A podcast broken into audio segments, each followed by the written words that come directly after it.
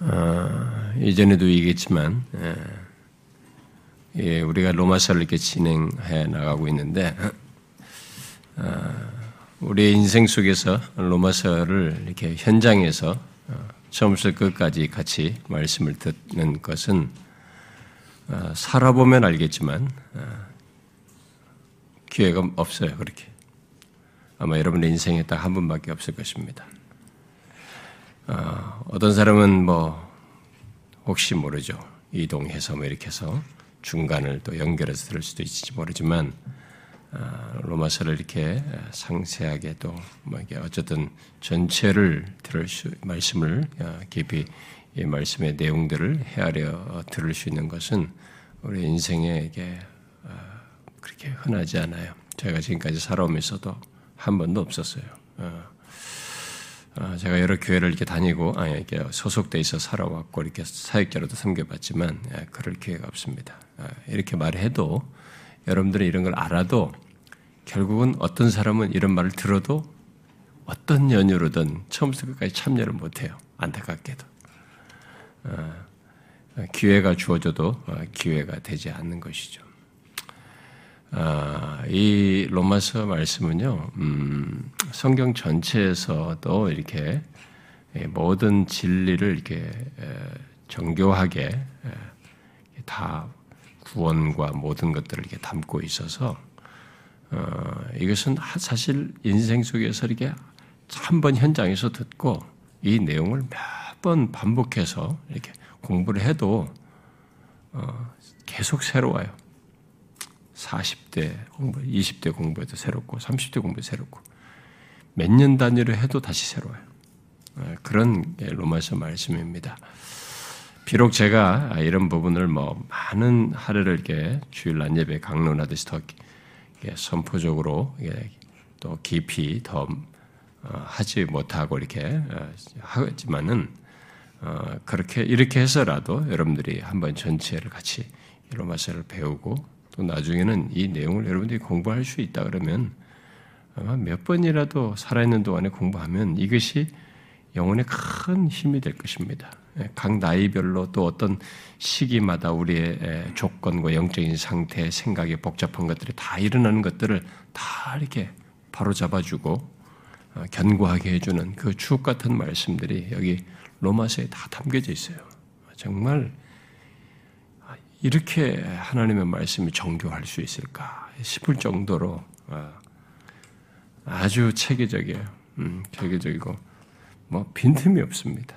있는 사실을 어, 어, 정확하게 체계적으로 잘 말하고 있어서 너무 귀한 말씀입니다. 아, 약올르게 하기 위해서라도 저는 우리 인터넷을 꺼버려야 된다고 생각이 돼요. 현장에 안 온 사람을 위해서. 근데 제가 어느 순간에 진짜 그렇게 시킬 수도 있어요. 아마 해외까지도 고민했지만 뭐 해외도 뭐가 소용없다. 예, 현장에서 들어야 된다. 이런 생각이 들어서 괜히 그렇게 길들일 필요가 없다. 아, 이 시대의 길들 나는 진짜 인터넷을 끄는 게 제일 좋다. 현장에서 오는 사람만 거기서 그걸로 끝나는 것이다. 제가 옛날에 그 열린 교회가 초기에 개척 교회 있을 때 음, 수련회를 했어요. 근데 제가 영국에서 왔을 때인데 어, 그런데 이제 어, 이렇게 특강을 저하고 이제 어, 임남준 목사님 뭐 이제 뭐 집회가 있고 뭐 특강을 해달라고 그러는데 이제 담임 목사님 김남준 목사님도 특강 하나 하고 이제 나도 특강하고 그랬어요. 그러니까 이제 성도들이 이제 이렇게 나뉘어서 선택하게 들었죠. 근데 거기는 워낙 녹음을 잘하는 체계였어요. 근데 제가 그때 어, 부흥에 대해서 어, 일종의 어떤 것을 어, 거기서 이렇게 한 시간 반 동안 특강을 했는데 녹음을 하더라고요. 녹음하지 마라 그랬어요. 이 이런 내용은 현장에서 들어야지 뭐 이거 막 기겁을 하더라고요. 그냥 그래도 하지 마라 그랬어요. 저는 이제 그때 당시에 그런 생각을 했던 거죠. 현장에서 듣는 것이. 옛날 아주 옛날 얘기입니다. 그것은. 네. 그래서 어쨌든 현장에서 참여하는 것이 제일 좋습니다. 그 다음에 여러분들이 책으로나 뭐 이런 걸 공부를 할 때는 느낄 겁니다. 이때 이 정서와 이 현장에서의 감동이 확실히 격감되어 있어요. 아무리 책을 읽고 뭐 이렇게 인터넷 들어도 확 격감되어 있습니다. 많이 다릅니다. 지난번에 외부 교인이 와서 그러대. 인터넷 듣다가 여기 와서 듣고는 아, 완전히 다르다는 거예요. 자기가 인터넷으로 듣는 거다. 이렇게 다를 수 있냐 그래. 아, 다르죠. 다른 겁니다. 우리는 연설을 하는 집단이 아니거든요. 어떤 지식을 나누는 우리들이 아니란 말이에요. 이것은 하나님의 말씀이에요. 그 말씀은 성령의 감화 감동심에 의해서 있게 되는 겁니다. 근데 정식적인 채널이 원래부터 이런 식으로 인터넷이나 이런 채널로 이것은 시대의 역사 속에서 그나마 부가적인 거예요. 사실상 원 가장 근원적인 것은 현장에서였습니다. 1세기부터 그랬어요, 계속. 예, 그게 하나님께서 공식적으로 정한 채널이고 보편적으로 크게 주되게 역사하시는 방식이었어요. 그래서 그래요. 어쨌든 뭐또 들으리 뭐, 뭐 그런 것도 있겠지만 항상 현장에 참여하는 것을 놓치지 않기를 바랍니다. 자, 오늘은 예, 이 11절인데요. 음, 아, 이 내용이 굉장히 로마서의 이 흐름 속에서 굉장히 중요한 내용입니다. 오늘 내용이 우리가 지난 시간에 이 앞에 8절부터 10절을 통해서 예수 믿는 우리들이 그리스도와 연합하여 죽고 또한 산 것을 말하면서 그것은 결국 그리스도께 일어난 것이 또한 우리에게 일어난 것을 말하는다 라고 했습니다. 그래서 그리스도의 죽음이 죄에 대한 죽음이고 또 그의 부활이 하나님께 대한 부활, 하나님께 대하여 산 것이었기 때문에 그와 연합한 우리에게 그것이 그대로 있게 된다는 것이죠.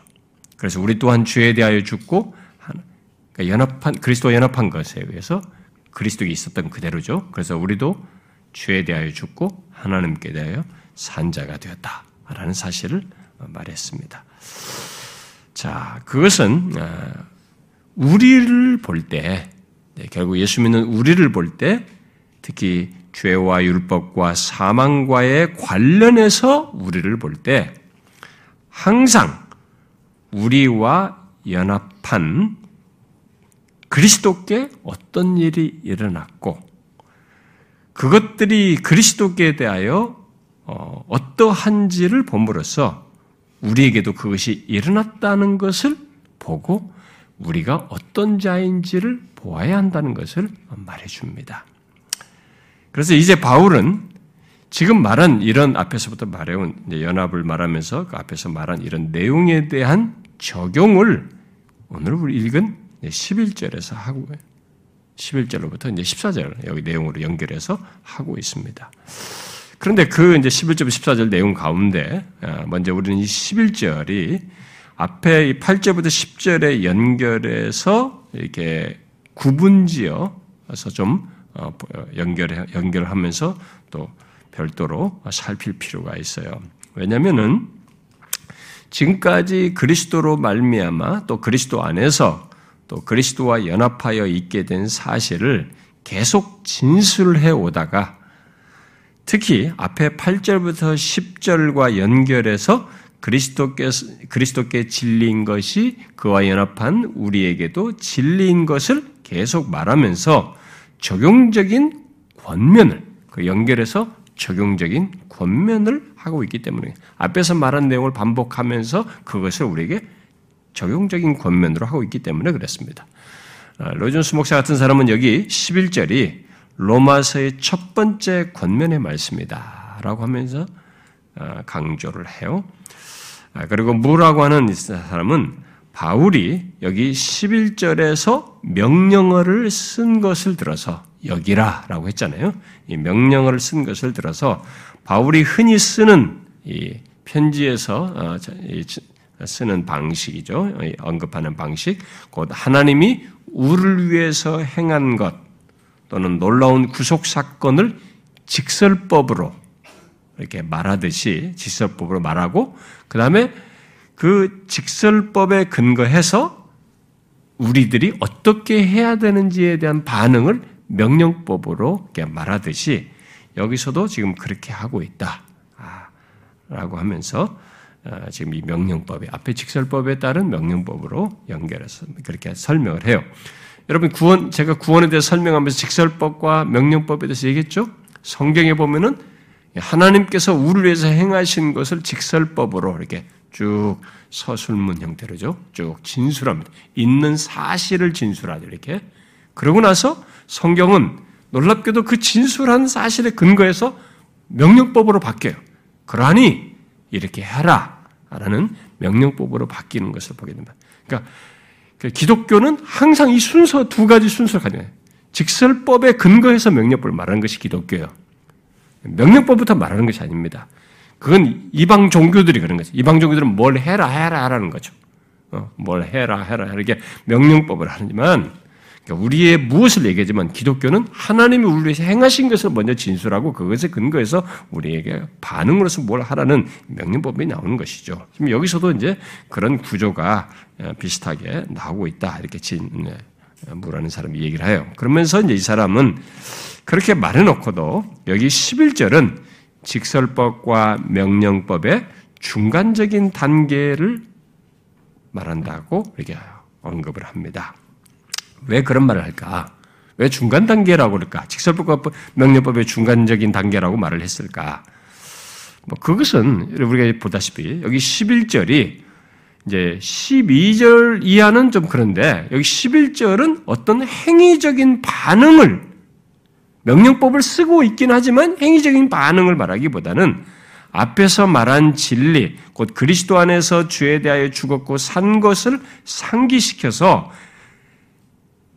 우리들이, 예수 믿는 우리들이 그런 자인 것을 여기라라고 말하고 있기 때문에요.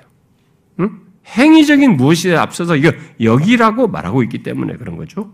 그래서 이와 같이 너희도 너 자신을 죄에 대하여 죽은 자요 그리스도 예수 안에서 하나님께 대하여 살아있는 자로 여기라 여길지어다 이렇게 말하고 있어서 그런 거죠. 그래서 바울은 앞에서 우리들이 그리스도와 연합하여 주에 대하여 죽었고 하나님께 대하여 살아난 것에 대해서 말한 대 말한 것에 연결해서 적용적인 권면으로 예수 믿는 우리들이 죄에 대하여 죽은 자요 그리스도 예수 안에서 또는 그리스도와 연합한 사실로 인해서 하나님께 대하여 살아있는 자로 여기라 라고 말을 하고 있습니다. 여기 여기다에 대해서 여러 영어 성경들은 뭐 간주하다 또는 생각하다 뭐, 뭐 여기다 또 바라보다 뭐 이런 다양한 용어로 번역을 하기도 합니다. 그렇게 다양한 용어로 이렇게 번역할 수 있는 말이에요. 음. 그래서 어쨌든 본문 여기 11절은 바울이 앞에서 말해온 내용, 곧 우리들이 죄에 대하여 죽은 존재로서 어, 우리가 죄에 더 이상 거하지 않아야 한다는 것 앞에 1절에서 1절 1절에서 말한 문제 제기를 반박하는 거니까 죄에 더 이상 거하지 않아야 한다는 것을 적용적으로 강조하기 위해서 반드시 우리에게 있어야 할 사실을 여기서 말해주고 있는 것이죠. 뭐예요? 우리 자신에 대한 진리. 그리스도와 연합한 우리, 예수 믿어서 그리스도와 연합한 우리 자신에 대한 진리를 깨닫고 그것을 항상 기억하면서 인식하면서 살아라 라는 것입니다. 자, 그러면 본문이 말하는 것이 무엇인지, 이 11절에 말한, 그렇게 말한 내용이 구체적으로 무엇을 말하는지를 살펴봅시다. 먼저 우리가 다시 여기서 상기할 것이 있는데, 그것은, 음, 본문이 앞에 8절부터 10절에서 말한 것을 곧 예수 그리스도께 진리인 것이 그와 연합한 우리에게도 진리라는 것을 반복하면서 적용적으로 권하고 있다는 사실입니다. 그래서 앞에 지금 내용이 지금 반복해서 이게 적용하는 반복하면서 적용하고 있죠. 그래서 이와 같이 너희도 이렇게 말해요. 이와 같이 너희도라는 말을 쓰고 있는 겁니다. 그리스도와 연합한 우리 그리스도인들은 그리스도께 사실인 것을 그대로 사실인 것이 그대로 우리에게 해당되고 적용된다라는 것이에요.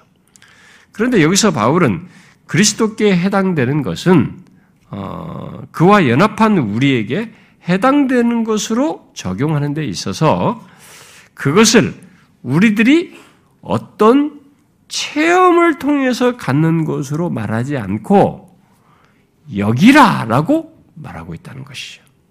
이걸 먼저 우리가 주목해야 됩니다. 그러니까 그리스도와 연합하여 있게 된 내용들은 우리가 체험을 통해서 확인할 수 있는 그 확인할 것이 아니고 이미 그리스도 안에서 있는 사실로서 우리의 체험과 상관없이 모든 그리스도인들에게 해당되는 사실이요 내용인 것을 말하면서 그런 내용 그렇다는 것을 항상 여기라 생각하고 여기라라고 말하고 있는 것입니다. 아, 삶의 경험적인 내용은 여기 뒤은 12절 이하에서 어, 나오고 있어요. 말하고 있습니다. 그러므로 우리는 앞에서부터 말해온 그리스도와의 연합 속에서 그리스도께 일어난 것, 그리스도께 사실이요 진린 것이 우리에게도 진린 것을 알고 여기며 사는 것, 이것을 먼저 여기서 생각해야 돼요. 그걸 먼저 알아야 됩니다. 곧 8절부터 10절, 8절에서부터 10절 그 말한 그, 그 내용을 말한 이후에 이와 같이 너희도 뭐뭐 한 자로 여기라라고 이 한 것부터 우리가 아, 알고 이 내용을 실제로 그렇게 해야 되는 문제, 예? 그렇게 여기는 문제죠. 그래서 어, 예수 믿는 우리들에 대해서 곧 그리스도와 연합한 우리들에 대해서 너희 자신을 어떤 자로 여기라라고 이 한 그렇게 말한 것은 너희는 그런 자가 된 줄로 생각하라 또는 그런 자로 자기 자신을 보라라고 지금 말하고 있는 것인데 그것을 잘 따라야 하는 것입니다. 이 바울의 여기에 연결된 이 명령어를 잘 따라서 우리가 실제로 적용할 수 있어야 됩니다. 우리는 이미 여기 여기다는 말이 사장에서 여러 번 나왔습니다. 여러분 이 단어가 여러 번 나왔어 보았어요. 그때 그래서 설명을 했습니다. 뭐 계산하다는 의미로도 특별히 어, 일하지 않은데도 일한 걸 계산하는 것으로도 그 의미를 갖는다라고 하면서 여기다는 말이 그런 뜻이 있다라고도 설명도 했어요. 그런데 그 앞에 3장 28절에서 음, 보면은 앞에 3장 28절에 여기에도 여기 본문에 사용된 여기다라는 말이 사용됐어요. 응? 어떤 말로 번, 번, 그 말을 번역했습니까? 여기 인정하노라. 여기 여기다를 28절은 인정하다로 번역했어요. 그러니까 여기 여기다는 계산하다, 인정하다, 결론 짓다 뭐 등의 의미, 아까 생각하다, 인식하다 뭐 이런 식으로 이런 식의 다 의미를 함께 가지고 있는 거죠. 그러므로 이 3장 28절 번역대로 하면 그리스도와 연합한 너희는 어떤 자가 된 줄로 생각하라 또는 인정하라 라는 말입니다. 자, 이에 대해서 어떤 사람은 아니 이게 지금 여기라라는 말은 이게 그렇게 인정하라라고 이렇게 우리가 말을 하는 것은 이게 일종의 강요 아니냐? 억지로 그렇게 생각하라고 우리가 강요하는 것 같다. 이건 억지 신앙을 우리에게 요구하는 것 아니냐? 이렇게 말할지 모르겠습니다. 자, 그러므로 먼저 이 여기라 여기다라는 말이 여기라라고 한 이 바울의 이 말이 아, 뜻하는 것이 아닌 것부터 우리가 정리할 필요가 있습니다. 먼저 어, 여기 여기라 여, 어, 여기라고 한 이 말은 우리에게 마인드 컨트롤 하라는 그런 말이 아니에요. 음? 곧 그저 심리적으로 생각상으로 나를 설득해서 내게 세뇌시키라고 말하는 것이 아닙니다. 또 로이존스 로이존스 목사 말대로 실제로는 나의 것이 아닌데 내게 해당되는 것처럼 나를 설득시키는 소위 쿠에이즘을 말하는 것도 아닙니다. 또 오늘날 기독교 안에서 유행하는 긍정적인 사고 방식, positive thinking 또는 뭐 긍정의 힘으로 말하는 것, 그 스스로에게 나는 할 수 있다, 나는 계속 좋아지고 있다, 나는 계속 잘 될 것이다라고 말하면서 자기에 대해서 긍정적으로 보라라고 말하는 것이 아닙니다. 본문을 그런 식으로 이해하며 가르치는 그런 사람들이 있지만, 이렇게, 그렇게 아, 배워서 또 아는 사람도 있지만, 그것은 본문을 오해한 것입니다. 아, 바울이 여기서 여기라고 한 것은 이미 앞에서 말한 사실에 대해서, 곧 있는 사실에 대해서 인정하라 라고 말을 하는 것이에요. 그러니까 있지도 않은 것을 있는 것처럼 생각하라는 것이 아닌 것이죠. 예를 들어서 그리스도와 연합하여 우리의 옛사람이 어, 죽지도 않았는데 죽었다고 억지로 그렇게 생각하고 거짓으로 꾸미라는 것이 아니라 이 말이에요. 이것은 이미 말한 대로 그리스도께 일어난 것, 그에게 사실인 것이 그와 연합한 우리에게 실제가 되고 사실인 것을 알고 깨닫고 인정하라 라고 말을 하는 것입니다. 아, 이렇게 말해도 어떤 사람은 그것이 실제 사실인 것은 인정, 사실인 것을 인정하려면, 여기려면, 그래도 뭔가 내게 와닿는 것이 있지 하지 않겠습니까? 음? 정말 그리스도와 연합하여 있게 된 것이 내게도 실제가 되었다고 하는 와닿는 무엇이 있어야 하는 것 아닙니까? 라고 말할지 모르겠어요. 실제로 이 말을, 여기, 여기라는 말을 그런 식으로 이해하니까 이 말씀이 와닿지가 않는 거예요. 이 말을 순종을 안 해. 이 말의 중요성을 깨닫지는 못하는 거죠. 그런데 이미 지난 시간에도 말했다시피 그리스도와 연합하여 있게 된 것은 나의 체험으로 확인하는 것이 아니라 아브라함이 하나님이 말씀하신 것을 그대로 믿은 것처럼 곧 아브라함은 어떤 것이 사실인 것을 먼저 경험하고 그 다음에 아 사실이구나 하지 않고 하나님께서 말씀하신 것을 말씀하셨기 때문에 그것을 사실로 믿었고 인정했듯이 하나님께서 여기 여겨야 할 어떤 사실이 진짜로 그리스도와 연합하여 우리에게 해당하는 것으로 있기 때문에 실제로 있기, 있다는 사실에 근거해서 우리는 그것이 시차를 달리하고 우리에게 일어난 것을 내가 감지하지 못하는 이 시간을 달리해서 일어나서 우리가 알지 못할 것이기 때문에 못할 뿐이어서 하나님께서 있는 사실을 그리스도 안에서 그와 연합하여 행하시고 그렇다고 할 것을 우리에게 있는 것으로 말씀을 하신 것에 근거해서 우리는 그게 사실인 것으로 알고 인정해야 하는 것입니다. 마치 아브라함이 하나님의 말씀에 대해서 그렇게 했듯이 그리 해야 되는 것이죠. 우리를 그리스도 안에서 의롭다고 하시기에 우리가 그런 줄 아는 것입니다. 아니, 내가 의롭게 될 만한 무엇을 죄를 내가 상실시킬 만한 것도 죄를 다 싹쓸 지불한 것도 없는데 내가 어떻게 의롭게 돼? 근데 그리스도께서 내 죄를 담당하시면 나이가 그리스도 때문에 믿는 내게 의롭다고 하신 거죠. 이렇게 그리스도의 근거에서 행하신 것에 근거해서 그 사실이 나의, 나를, 나를 위해서 나와 연관돼서 있었다는 사실을 가지고 나에게 그렇게 선언하시고 말씀하시기 때문에 우리는 그것을 그대로 믿는 것이죠. 그런 줄 아는 것이에요. 곧 그리스도와 연합하여 내가 죽고 산 자로 말씀하시기 때문에 그것이 실제 사실인 것을 알고 인정하며 믿는 것입니다. 그래서 그러면서 이 사실 이렇게 성경이 말하는 것을 자꾸 자기의 그래도 뭐가 와닿는 경험적인 차원의 체험적인 차원으로 자꾸 고집을 하게 되면 그것은 믿음의 행동이 아니에요. 안 믿고 객기 부르는 거예요. 미안하지만. 세상적으로 그냥 아 이게 내 눈으로 만져지기 전에는 난 믿을 수 없어 라는 거죠. 믿음은 바라는 것을 실상이 보지 못하는 것의 증거예요. 기독교 신앙이 아니에요, 그 사람은. 마치 굉장히 있는 것 같지만 아니, 불신앙이죠. 아예 믿지를 않는 것입니다.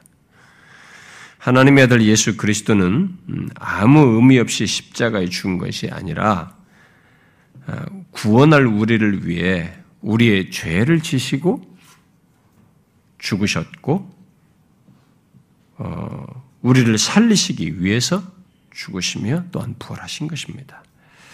그 내막에는 구원할 우리들과 연합하여 우리의 옛사람이 죽고 하나님께 대하여 살게 되는 것이 있었던 거죠. 어, 살게 할 그런 근거가 분명히 있었던 거죠.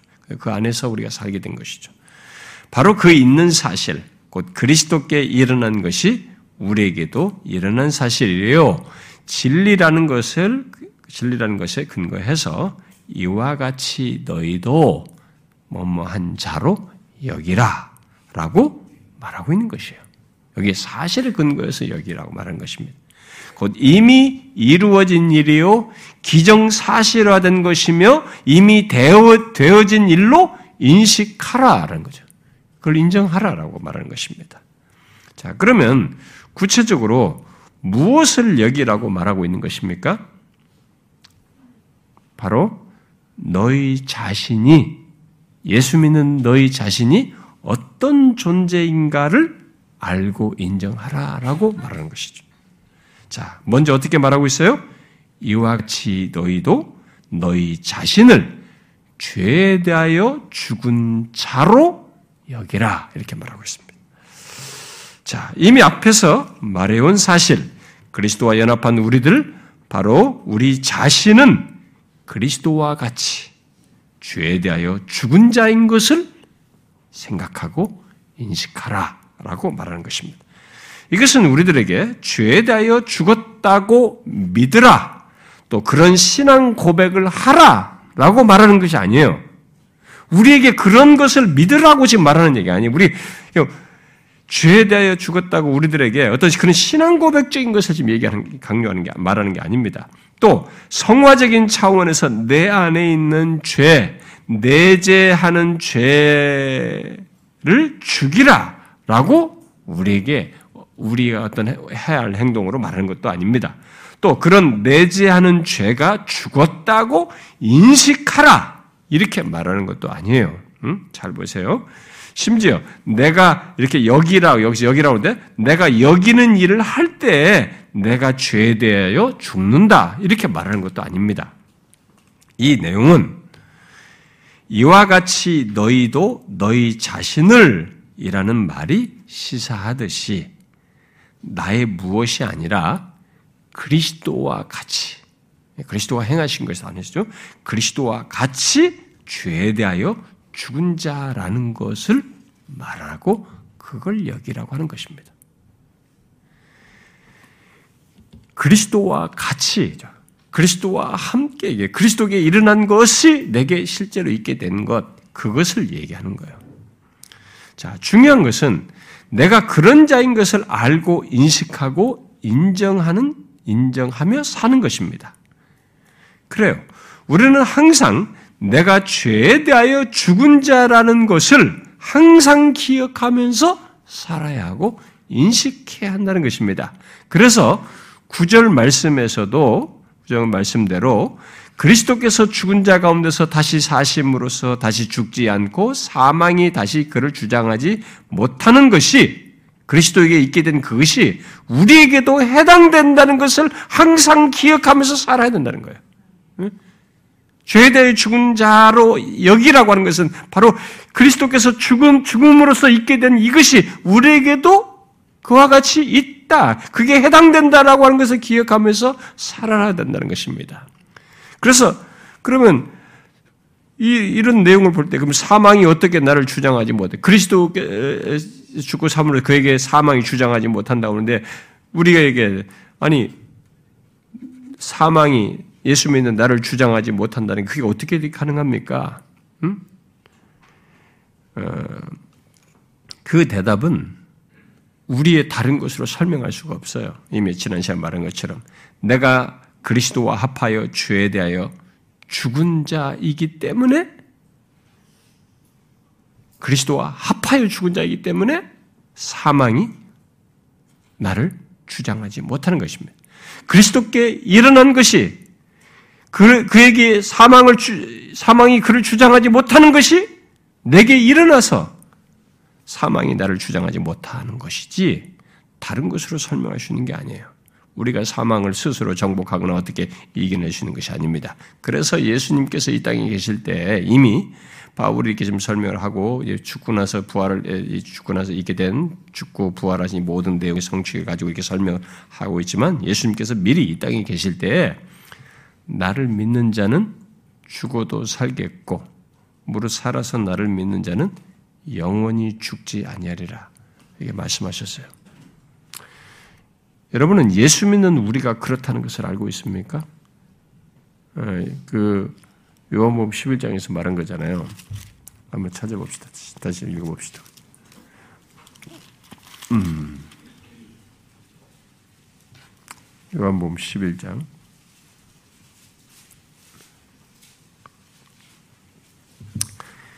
25절, 어, 26절 한번 읽어봅시다. 25절, 26절. 자, 시작. 예수께서 이르시되 나는 부활이요 생명이니 나를 믿는 자는 죽어도 살겠고 무릇 살아서 나를 믿는 자는 영원히 죽지 아니하리니 이것을 네가 믿느냐? 여러분 이 예수님의 말씀 말은 이것을 여러분 믿으십니까? 예수 그리스도를 믿는 자가 죽어도 살고 살아서 믿는 자는 영원히 죽지 않는다. 여기서 어, 예수를 믿는 자가 영원히 죽지 않는다는 것이 무엇을 말합니까? 우리가 육체적으로 죽지 않, 다 죽잖아요, 여러분, 육체적으로. 예수 믿는 자들도 죽잖아요. 근데 여기서, 어, 영원히 죽지 않, 죽어도 살고 영원히 죽지 않는다라고 이거 말한 것은 결국 뭐예요? 바울의 오늘 표현으로 말하면 죄에 대하여 죽은 자의 모습을 말해주는 거죠. 응? 예, 죄에 대해 죽은 자가 그리스도께 일어난 구절이 바로 우리에게 똑같이 해당된다는 것을 말하는 거죠. 우리는 그리스도께서 죽고 사심으로써 사망이 그를 주장하지 못하는 것과 똑같은 자가 되어서 이 땅에서 죽는 육체적인 죽음을 사망이 주장하는 것이 아닌 부활을 위한 과정, 잠, 자는 것, 이것으로 말할 수 있는 것입니다. 그래서 성경이 우리 그리스도인들의 죽음을 무엇으로 말합니까? 사망이 주장하는 것으로 말하지 않고 우리가 죽는 것을 무엇으로 표현해요? 자는 것으로 표현하는 거죠. 음? 성경에 이런 표현을 그냥 낭만적인 표현을 쓰고 있다라고 생각하면 무슨 시적인 문구로 이런 단어를 썼다고 생각하면 안 됩니다. 이것은 오늘 본문에 해당하는 설명이고 예수님께서 말한 요한복음 11장에서 말한 그런 내용에 대한 실체를 얘기하는 겁니다. 그래서 어, 우리들이 그런 표현을 여기 때 그냥 쉽게 스쳐 지나가지만 죄에 대해 죽은 자의 죽음을 말하는 것이에요. 음? 구절에 그리스도께 일어난 것이 우리에게 사실인 것을 말하는 것입니다. 그래서 그런 내용을 한번 여러분 찾아봅시다. 우리가 고린도전서 15장이 부활장이잖아요. 거기서 이제 그 내용을 먼저 말하는데 한번 봐요. 고린도전서 15장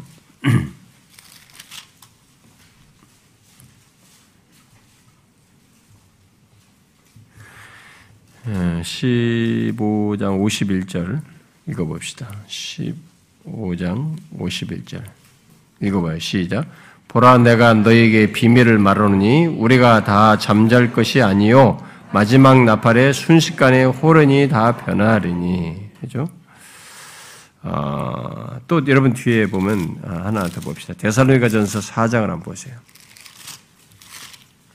데살로니가전서 4장 어, 14절 읽어봅시다. 시작.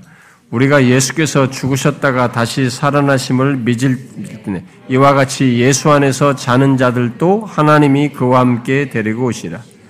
예수 안은 예수 안에서 자는 자들이죠. 어, 예수 믿는 사람들의 죽음을 예수 안에서 자는 자로 얘기했습니다. 그러므로 우리는 우리의 죽음을 자는 것으로 말하는 것을 죄에 대하여 죽은 자, 사망이 주장하지 못하는 것에 대한 설명인 줄을 알고 우리의 죽음에 예수 믿는 자로서의 죽는 죽음을 전혀 다르게 봐야 됩니다. 우리는 다르게 봐야 돼. 우리는 죽음을 야기시키는 죄에 대하여 죽은 자로서 사망이 그리스도를 주장하지 못하듯이 사망이 주장하지 못하는 대상으로서 존재하다가 소위 육체적인 죽음이라는 것을 잠자는 것에 해당하는 것으로 경험한다는 것을 기억해야 된다는 것이죠. 그렇게 죽음에 대한 이해를 달리 해야 된다는 것입니다. 그래서 바울은 뒤에 로마서 뒤에 8장에서 가장 끝부분에서 의롭담을 받은 우리 그리스도와 연합한 우리들이 가진 우리들이 가진 확신을 말하는 가운데 사망조차도 우리를 우리 주 그리스도 예수 안에 있는 하나님의 사랑에서 끊을 수 없다.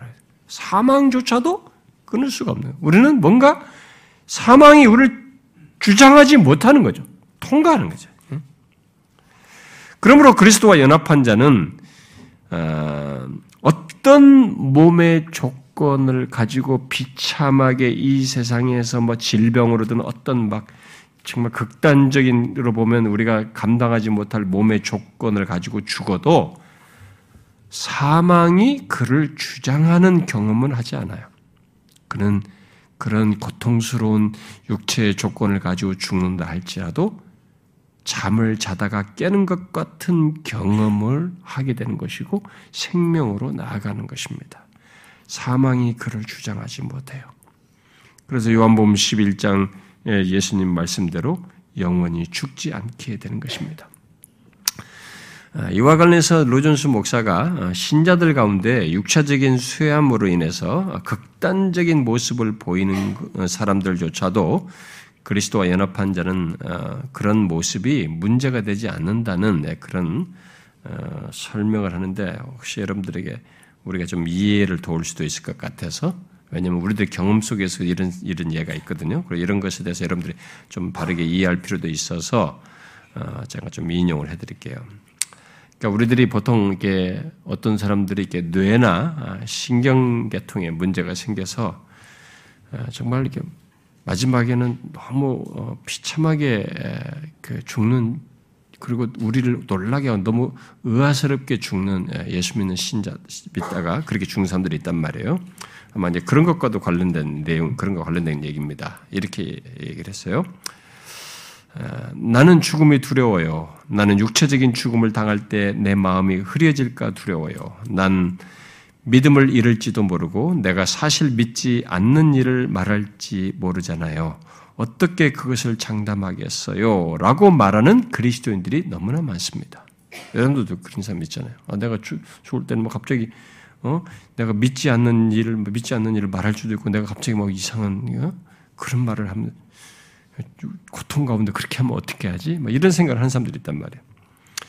그들은 몸이 쇠약해 되는 것을 두려워하는 것입니다. 또한 많은 사람들이 늙는 것을 무서워하고 그들의 기능과 힘을 잃을까봐 두려워합니다.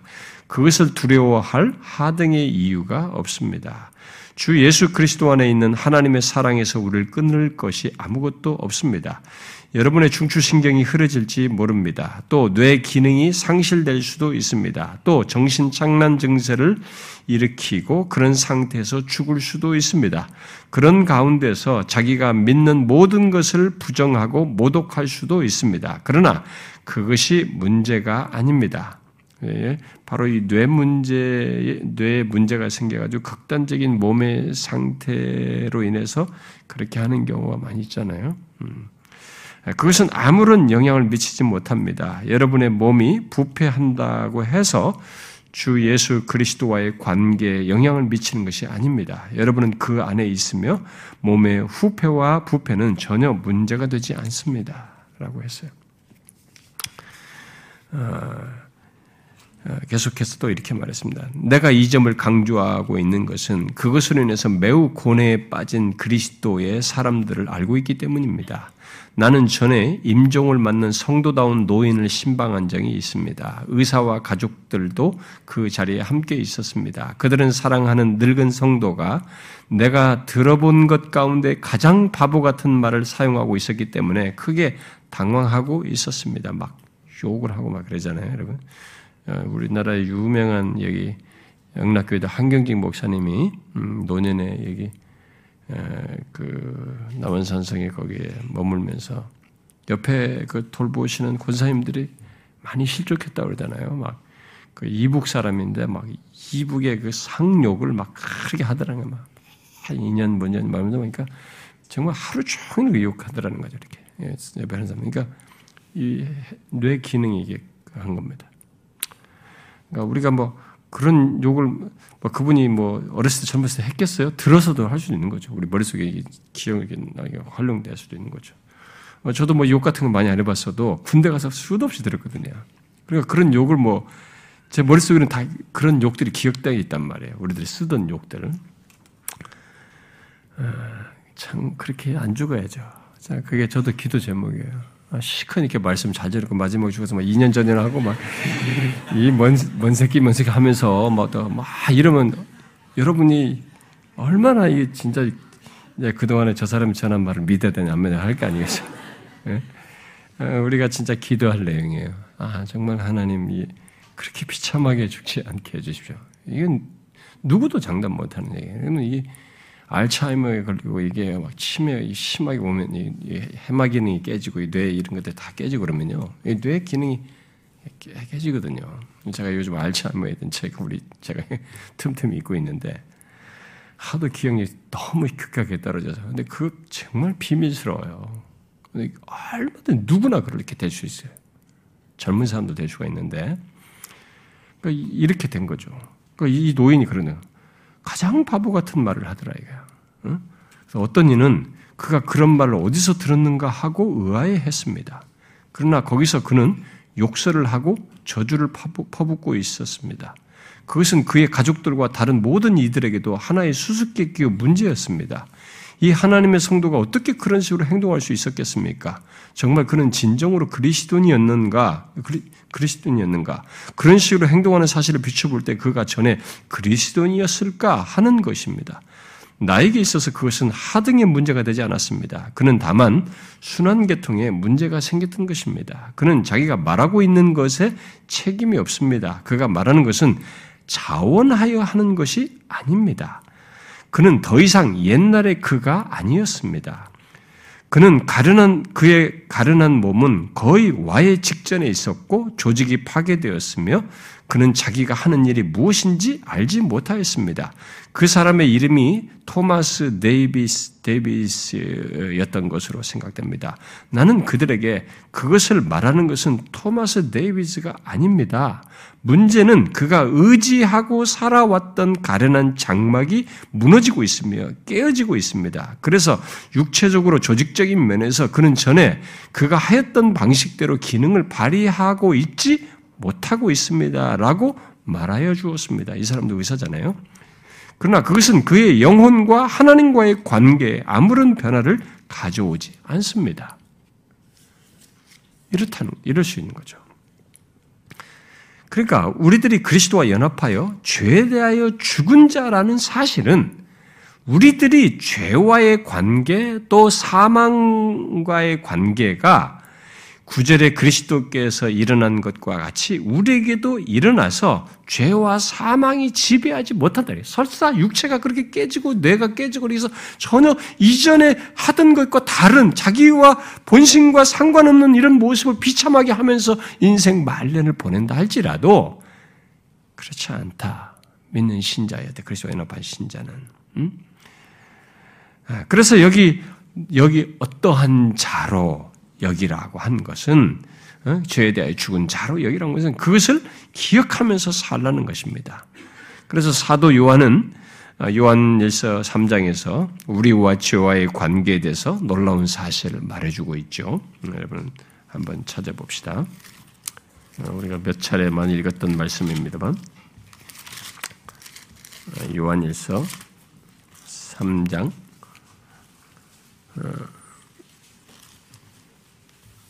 9절입니다.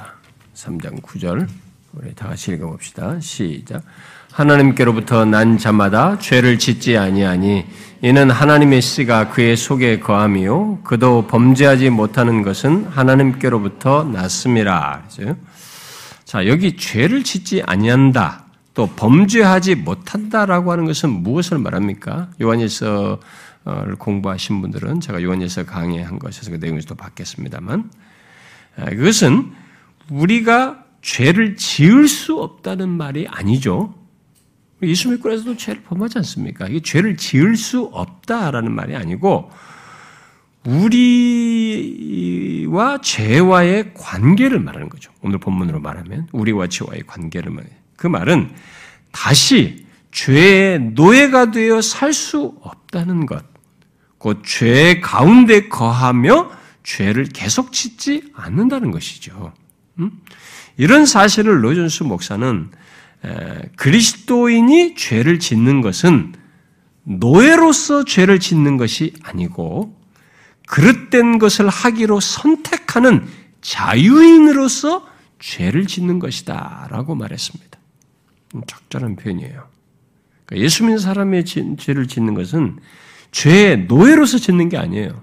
내가 그릇된 것인걸 내가 선택하는, 아닐 수도 있는데 이걸 선택하는 자유인으로서 하는 거죠. 노예는 해야만 해. 예? 자기가 거기에 매여서 사는, 지배를 받아서 사는 건데. 근데 우리는 자유인으로서 선택해서 하는 거죠. 예? 그 이런 차이가 있다는 거예요. 어, 제가 이, 뭐, 여기 이 본문 한, 이 설명을 한 3장, 3장에 걸쳐서 설교를 했는데, 로준수 목사가 참 유용한 문, 설교 문구들이 있어서 제가 그런 것도 좀 인용해 드린 것입니다. 그러면서 이 말 이후에 이렇게 또 덧붙였어요. 여러분은 이 구별의 의미를 아십니까? 그러니까 노예로서 죄를 짓는 것과 자유인으로서 죄를 짓는 것의 의미를 아십니까? 라고 말했어요. 알았습니까? 그리스도인이 아닌 사람은 노예로서 굴레에 매여 죄 지으며 포로로 잡혀서 죄 짓는 것입니다. 그는 강한 자가 지키는 물건이요 사람입니다. 그에게는 선택권이 없습니다. 그는 거기서 빠져나갈 수 없습니다. 그는 죄 짓기를 정지할 수 없습니다. 그는 그리스도인의 삶을 살 수 없습니다.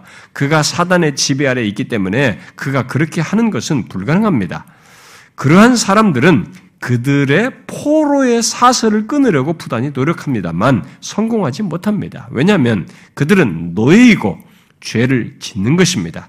그러나 그리스도인은 죄를 지을 때 하나의 노예로서 죄를 짓는 것이 아닙니다. 그는 노예 신분에서 벗어났기 때문입니다. 그는 새로운 영토에 속하여 있습니다. 그는 어둠의 권세에서 구원받아 하나님의 사랑하시는 아들의 나라로 옮겨졌습니다. 그가 있는 나라는 하나님의 아들의 나라입니다. 그러므로 그가 죄를 지을 때에는 예수 믿는 자죠. 예수 믿는 자가 죄를 지을 때에는 하나님의 사랑하는 아들의 나라에 속하여서 죄를 짓는 것입니다.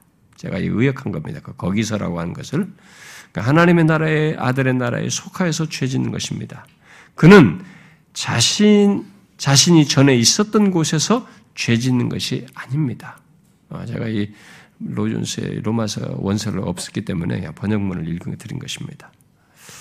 그렇습니다. 여러분은 아, 이렇게 자신이 죄에 대하여 죽은 자라는 것을 알고 살고 있나요? 아직도 어, 예수 믿기 이전과 같은 자로 자신을 생각하면서 어, 살고 있습니까?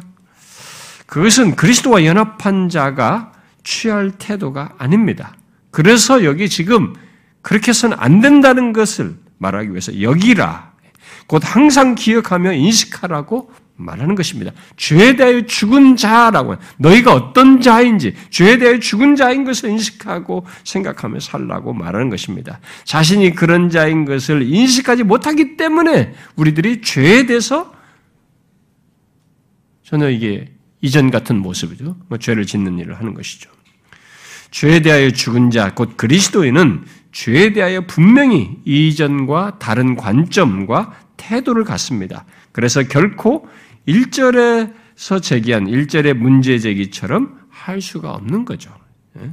죄에 대해 죽은 자는. 그래서 그래서 로이존스 목사는 어떤 사람이 그리스도인인지 일시적으로 타락한 사람인지를 구분하는 방법은 죄에 대한 반응이 어떠한지를 통해서 알 수 있다는 논지로 이런 얘기를 했어요. 만일 그가 다시 타락한 그리스도인이라면 그리스도인인데 이전에 예수 믿기 전의 모습 같은 어떤 모습을 일시적으로 드러냈다는 거죠. 그러니까 다시 타락한 그리스도인이라면 계속 죄를 짓는 것만큼 비참해집니다. 반면에 그가 중생하지 않았거나 전혀 그리스도인이 아니었거나 단순히 심리적으로나 또 도덕적으로 또 아, 감정적인 어떤 영향을 받은 것에 불과하여 그 결과 특별한 죄를 지었고 다시 제 자리로 돌아간 것이라면 음? 그 교회를 다니고 막 그랬었지만 결국 그렇게 해서 이런 영향을 받은 그런 조건에 불과해서 다시 제자로 돌아간 것이라면 그는 다시 그리로 돌아갈 때 비참해지지 않을 것입니다. 그는 그것을 즐기며 자기가 그것을 포기하였다는 것이 바보 같은 짓으로 여기며 좋아합니다. 이렇게 죄를 죄와의 관계를 통해서 이 사람이 거듭난 신자의 참 신자인지 가짜인지 알 수 있다는 거예요. 아, 그러면서 덧붙입니다. 그러나 하나님의 자녀요 중생하여 그리스도 안에 있으면 그는 죄행을 저지르고 있을 때 비참하고 정죄감을 느끼며 불안해합니다. 그리고 그는 확실히 돌아올 것입니다. 계속 머무르지 않는다는 거죠. 이게 거듭난 사람은요, 죄가 힘들어요. 비참한 거죠. 정죄감을 느끼는. 이게 차이예요. 죄와의 관계. 그래서 죄에 대하여 죽은 자라고 하는 것이 이게 사실상 실체를 담고 있어요. 여기서 여기 나오는데 그 사실인데 나중에 이게 이제 우리가 12절로 이하에서도 보지만 또 저 뒤에 가서도 보지만 그것은 이런 것으로 이게 분명히 드러나는 거죠. 그래서 죄에 대하여 죽은 자는 죄를 범해도 어, 조금 전에 로준스가 말한 것처럼 다릅니다. 우리는 죄의 통치 아래 있는 자가 아니거든요. 그래서 죄 짓는 것이 우리에게는 낯설고 비참함을 느끼게 됩니다. 여러분 자신이 어떤 자인지를 그래서 정확히 아셔야 합니다. 우리도 그리스도와 같이 죄에 대하여 죽은 자인 것이죠. 그래서 죄로 약이 되는 사망에 대해서도 똑같아서 사망이 우리를 주장하지 못하는 것입니다. 그런데 오늘 본문은 자, 이 놀라운 사실과 함께 무엇을 덧붙여서 또 말합니까? 우리들이 죄에 대하여 죽은 자로 여길 뿐만 아니라 그리스도 예수 안에서 하나님께 대하여 살아있는 자로, 산 자로 여기라라고 말하고 있습니다.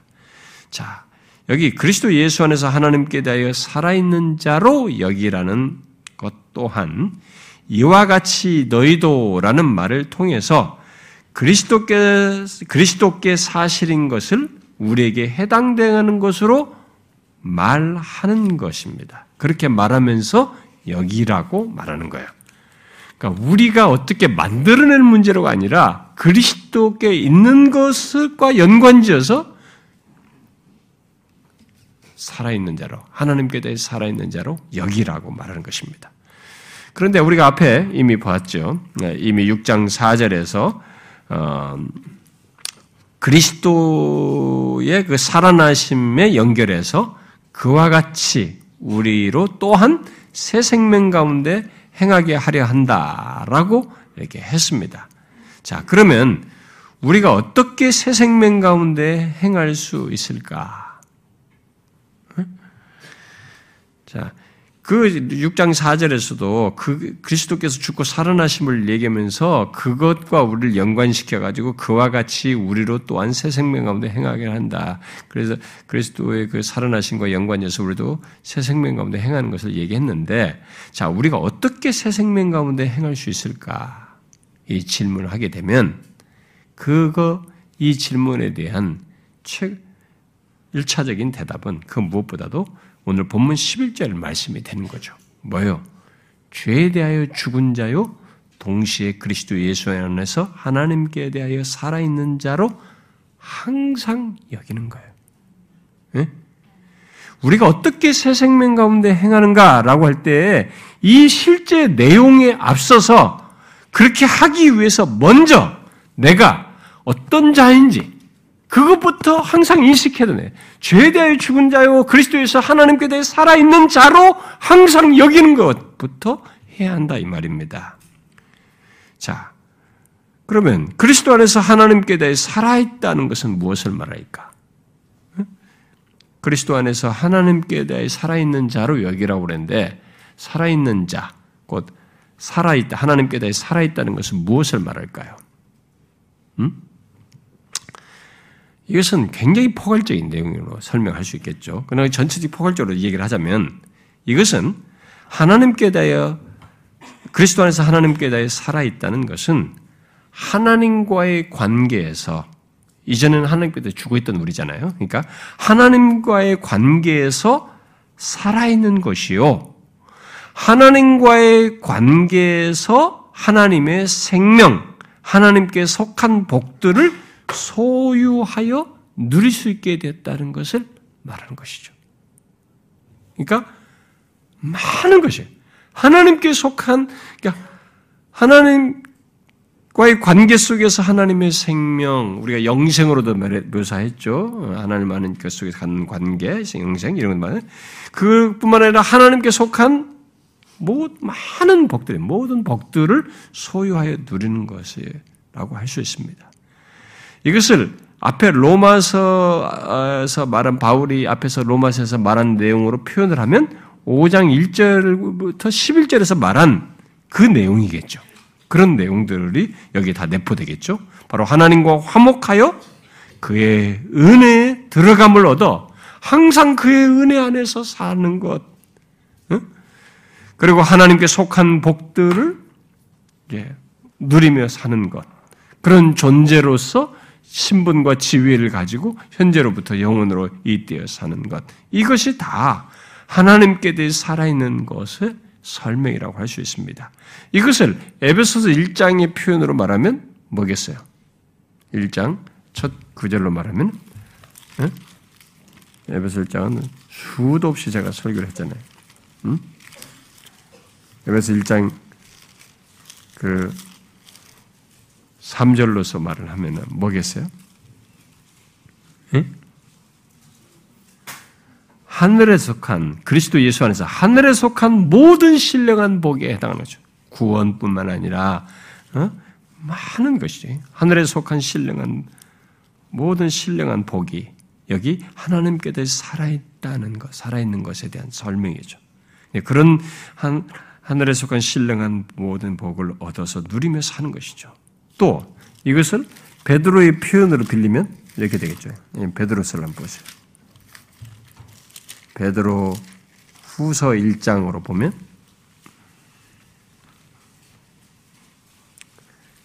(1장) 베드로 후서 1장 3절에 있는 걸로 말하면 뭐겠어요? 생명과 경건에 속한 모든 것이. 예. 자, 생명에 속한 모든 것, 경건에 속한 모든 것이. 이 경건은 하나님과의 관계 속에서 설명하시는 것이라고 우리 로마서에서 배웠어요. 응? 이런 것들이 다 하나님께 대해 살아있는 것이죠. 또 뒤에 사절의 표현으로 말하면 뭐겠어요? 그 보배롭고 지극히 큰 약속에 해당하는 것이겠죠. 이것을 베드로전서 우리 수련회 때 살폈던 말씀 베드로전서 1장으로 묘사하면 뭘로 말하겠어요? 베드로전서 1장 4절로 말하면 우리 수련회에서 살폈잖아요. 썩지 않고 더럽지 않고 쇠하지 않는 유업 우리를 위하여 하늘에 간직하신 것 이것도 여기에 다 하나님께 대해 살아있다는 것에 대한 설명이죠. 하나님께 속한 모든 것 그런 것들을 다 최상의 선물들을 가지고 하나님과의 관계 속에서 사, 살아, 어? 살아서 그냥 단순히 생존하는 것이 아니라 살아서 그것을 실제로 경험하고 소유하고 누리는 존재로 있는 것. 이것이죠. 결국 하나님께 대하여 어, 살아있는 자는 하나님의 모든 것, 그야말로 어, 그의 모든 복이 하나님께 대해 산 우리에게 열려 있다라는 말이 되겠는 것이죠. 그래서 하나님께 대하여 산 자는 우리 아까 에베소 1장 4절에서 말한 것과 같은 어, 어, 에베소 1, 그 거기서 말한 어, 이것도 한번 봐야 되겠네. 잠깐만요. 자, 1장 4절을 보자. 에베소 1장 4절 한번 봅시다. 아까 3절을 봤는데 4절 한번 봐봐요. 읽어봐요. 에베소 1장 4절. 시작. 곧 창세전에 그리스도 안에서 우리를 택하사 우리로 사랑 안에서 그 앞에 거룩하고 흠이 없게 하시려. 하늘에 속한 신령한 복에는 단순한 구원 정도가 아니에요. 여기에는 이런 내용도 포함되어 있어요. 바로 사랑 안에서 그 앞에 거룩하고 흠이 없게 하시고자 하는 목적과 그 목적을 가지고 그것을 실제로 이루시고 실제로 최종적으로 그런 온전한 상태까지 나아가는 것이 다이 어, 하나님께 대하여 산 자에게 해당하는 거죠. 그래서 하나님께 대하여 산 자에게는 아, 하나님께 대하여 살아있는 자라고 하는 그 증거가 바로 이런 사절과 같은 목적이에요. 신령한 하늘의 신령한 보고로 해당하는 것으로서 우리에게 우리를 향해서 가지신 이 하나님의 계획과 목적이 이루어지는 것이 내용으로 있는 거죠.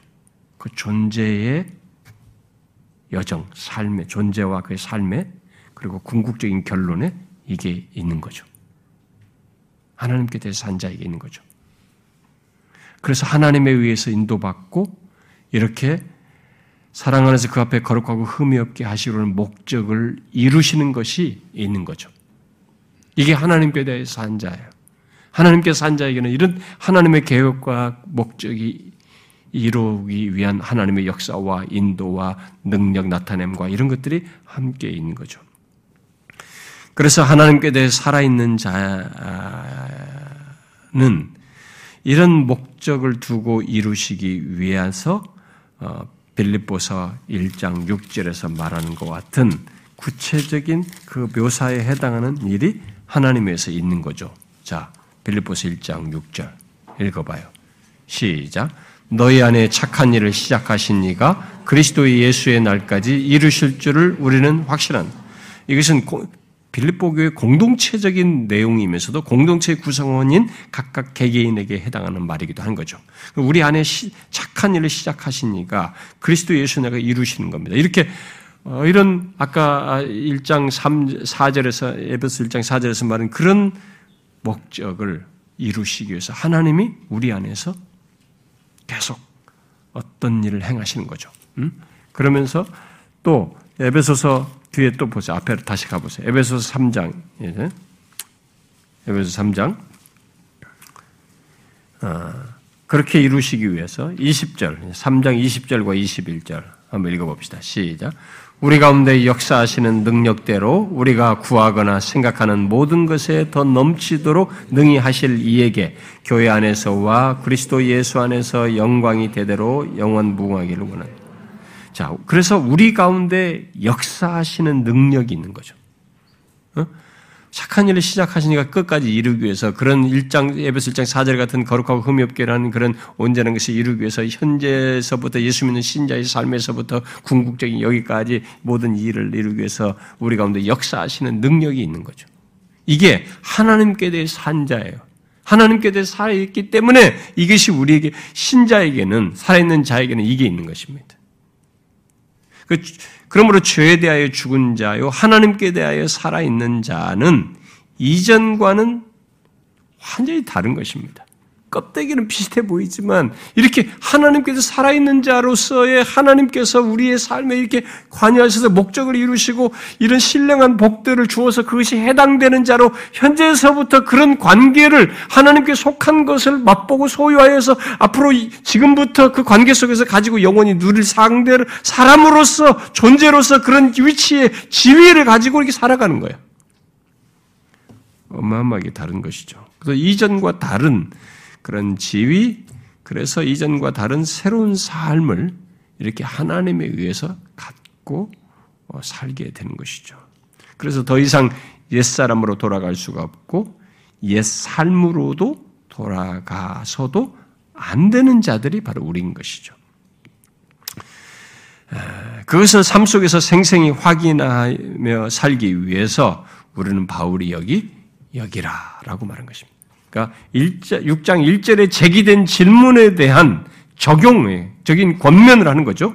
그렇게 하기 위해서 우리가 죄에 거할 수 없다, 우리는. 그 죄에 거할 수 없고, 그렇게 거할, 그런 것이 있어서는 안 되기 때문에, 그 옛사람으로 돌아가는 그런 것도 안 되는 것이기 때문에, 그렇게 우리의 삶 속에서 생생히 그런 것들을 확인하면서 살기 위해서 여기라, 이제. 죄에 대하여 죽은 자요, 하나님께서 산 자로 여기라. 라고 말하는 것입니다. 그래서 이 권면대로 예수 믿는 우리들은 항상 내가 어떤 자인지, 여기 1절부터 쭉 말해오면서 여기 11절까지 말한 대로 내가 어떤 자인지를 확인하고 확신하고 생각하면서 또 인정하면서 살아야 되는 거죠. 곧 그리스도와 같이 죄에 대하여 죽은 자. 그리스도와 같이 하나님께 대하여 산, 살아있는 자라는 것을 인식하고 살아야 되는 것입니다. 예, 존 스토트는 어, 여기 여기라는 이 권고를 적용하여 이렇게 적용하여서 이렇게 말을 했어요. 어른이 어린아이 시절로 결혼한 사람이 독신 시절로 석방된 죄수가 감옥 시절로 되돌아가려고 생각해서는 안 되는 것과 마찬가지로 거듭난 그리스도인들은 거듭나지 않은 사람으로 돌아가려고 생각해서는 안 된다. 우리는 예수 그리스도와 연합함으로써 옛 생활과 완전히 분리되었으며 새로운 삶에 헌신했기 때문이다. 마치 두 방 사이에 하나의 문이 있어 한 방으로는 닫히고 다른 방으로는 열리는 것과 마찬가지다. 우리는 죽었으며 또한 다시 살아났다. 그런데 어떻게 우리가 이미 죽은 그 안에서 다시 살 수 있단 말인가? 아니라는 거죠. 우리는 이 사실을 기억하면서 살아가는 것입니다. 그것을 위해서 먼저 여기라고 하는 이 말을 우리에게 실제로 항상 삶 속에서 예, 가셔야 되는 거죠. 내가 어떤 자인지 생각하고 인식하고 적용하고 예, 이걸 해야 된다. 결국 이 12절부터 어, 뒤에 나오는 12절부터 14절의 구체적인 적용으로 나아가기 위해서 먼저 바울이 여기서 말한 아까 무 같은 사람이 중간적인 단계라고 말한 그런 설명대로 여기는 것부터 해야 되는 것이죠. 여기는 것부터. 어? 이 여기는 것부터 하지 않고 무슨 뭔가 행동으로 그 다음에 실천적으로 나갈 것 같지만 그 이게 구멍 난단 말이에요. 힘이 없어져요. 자꾸 이게 나의 무엇에 의존하게 되는 거죠. 이 있는 사실부터 명확하게 내가 그런 사람이구나라는 인식 속에서 해야 이 실천적인 것이 힘이 있고 정확도도 있고 지속성을 갖는 것이단 말이죠. 그래서 실제로 우리들이 항상 죄에 대하여 죽은 자요 하나님께 대해 산 자로 항상 여기게 되면 우리는 내가 어떤 자인지가 분명하기 때문에 죄에 대하여 또 죄로 말미암아 있게 되는 사망에 대해서도 우리는 다른 태도를 취하게 돼. 그것과 전혀 내가 어떤 관계에 있는지에 대한 인식 속에서 다른 태도를 취하면서 살게 되는 거죠.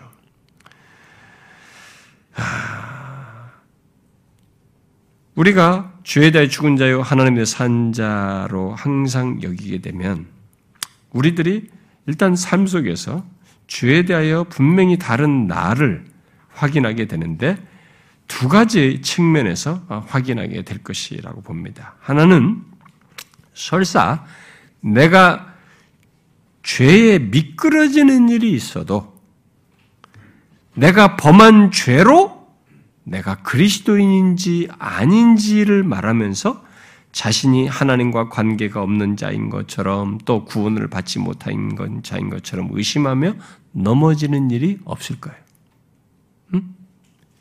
응? 이 오늘 본문 11절을 제대로 적용을 하게 되면 그렇게 항상 여기게 되면 그렇게 된 거죠. 그래서 비록 우리가 죄를 범했을 때 사단이 그런 생각을 네가 무슨 그리스도인이야, 네가 무슨 구원받았어 이렇게 우리에게 의심을 불러일으키며 참소를 한다 할지라도 이 본문 말씀대로 내가 어떤 자인지 죄에 대해 죽은 자요 하나님께 대해 산 자라는 것을 항상 여기면서 산다면 그런 참소에 넘어지지 않게 되는 거죠.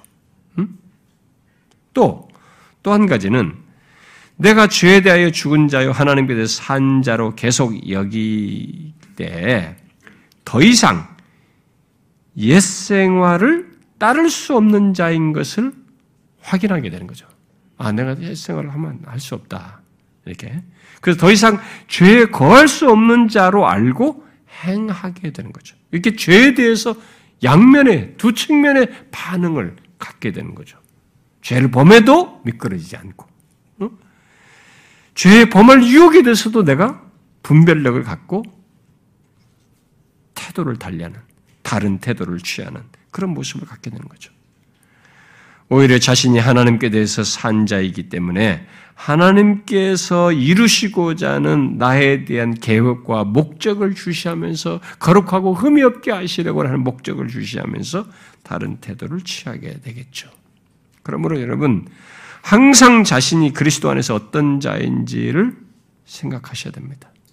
예수 믿는 사람은 그리스도와 연합한 자는 항상 이것을 생각하셔야 돼요. 나는 그리스도와 같이 주에 대하여 죽은 자이다. 또 그리스도 안에서 하나님께 대해서 산 자이다. 이것을 인식하며 이 있는 사실이에요. 이 있는 사실을 인식하면서 인정하라는 것입니다. 그렇게 죄와 죄로 인해서 있게 되는 죽음에 대해서 다른 관계를 인식하면서 살게 되면 여러분 우리가 얼마나 특별해요. 얼마나 특별합니까? 정말 다르죠.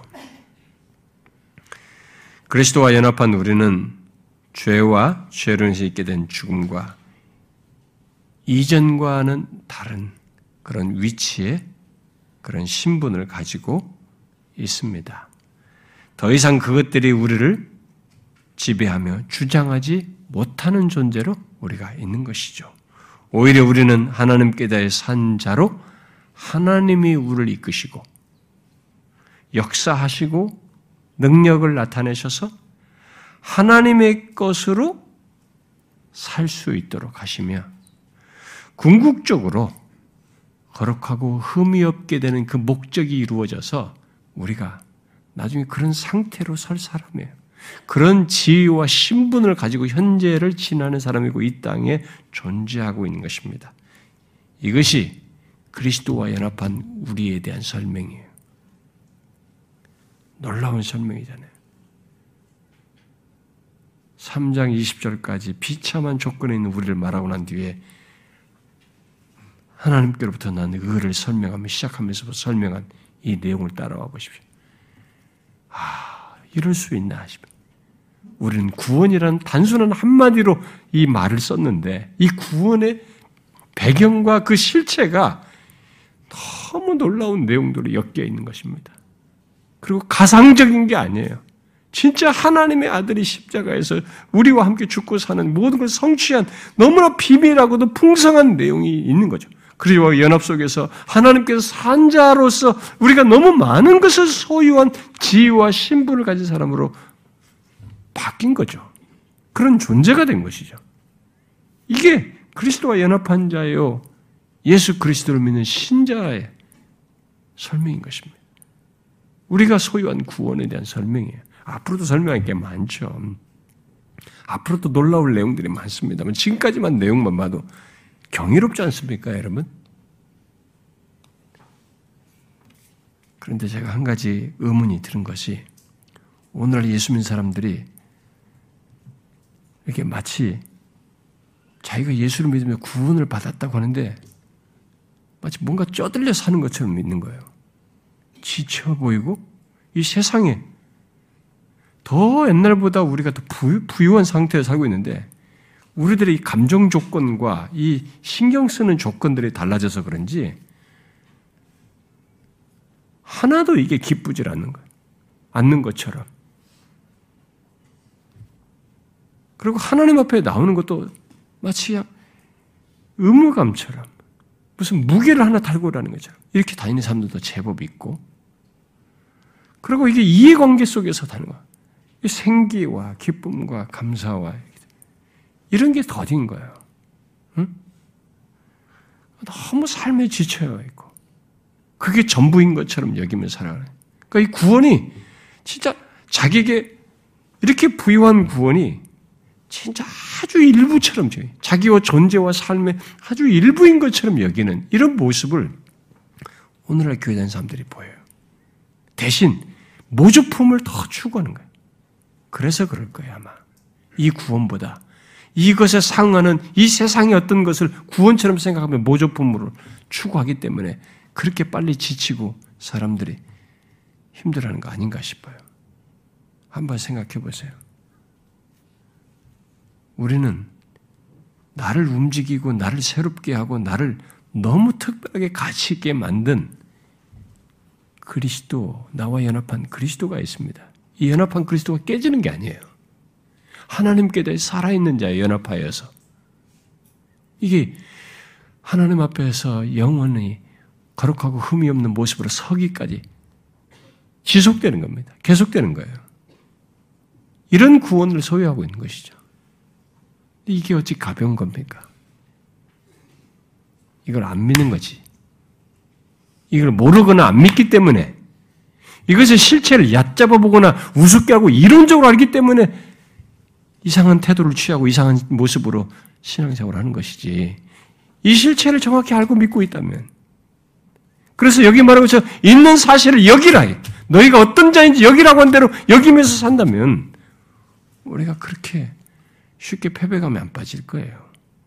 그렇지 않습니까?